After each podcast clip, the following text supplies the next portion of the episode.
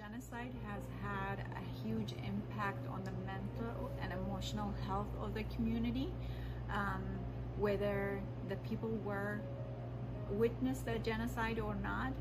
their extended family have experienced um, the aftershock, the, the effect of the genocide. But I think here in Nebraska, the fact that there's a, a, a community, a larger community, I think that it has kind of lessened the impact of the genocide. It has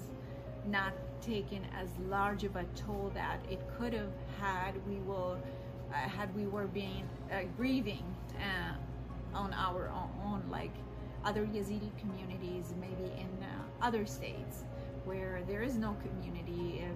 if they have to make a meal for the the family member who has passed away there's no no one to kind of um, share with them the meal and also the stories and sort of grieve with them like the people here. Uh, there has been the community uh, in that way. It, it's a blessing for the people Yazidi community who are living in Nebraska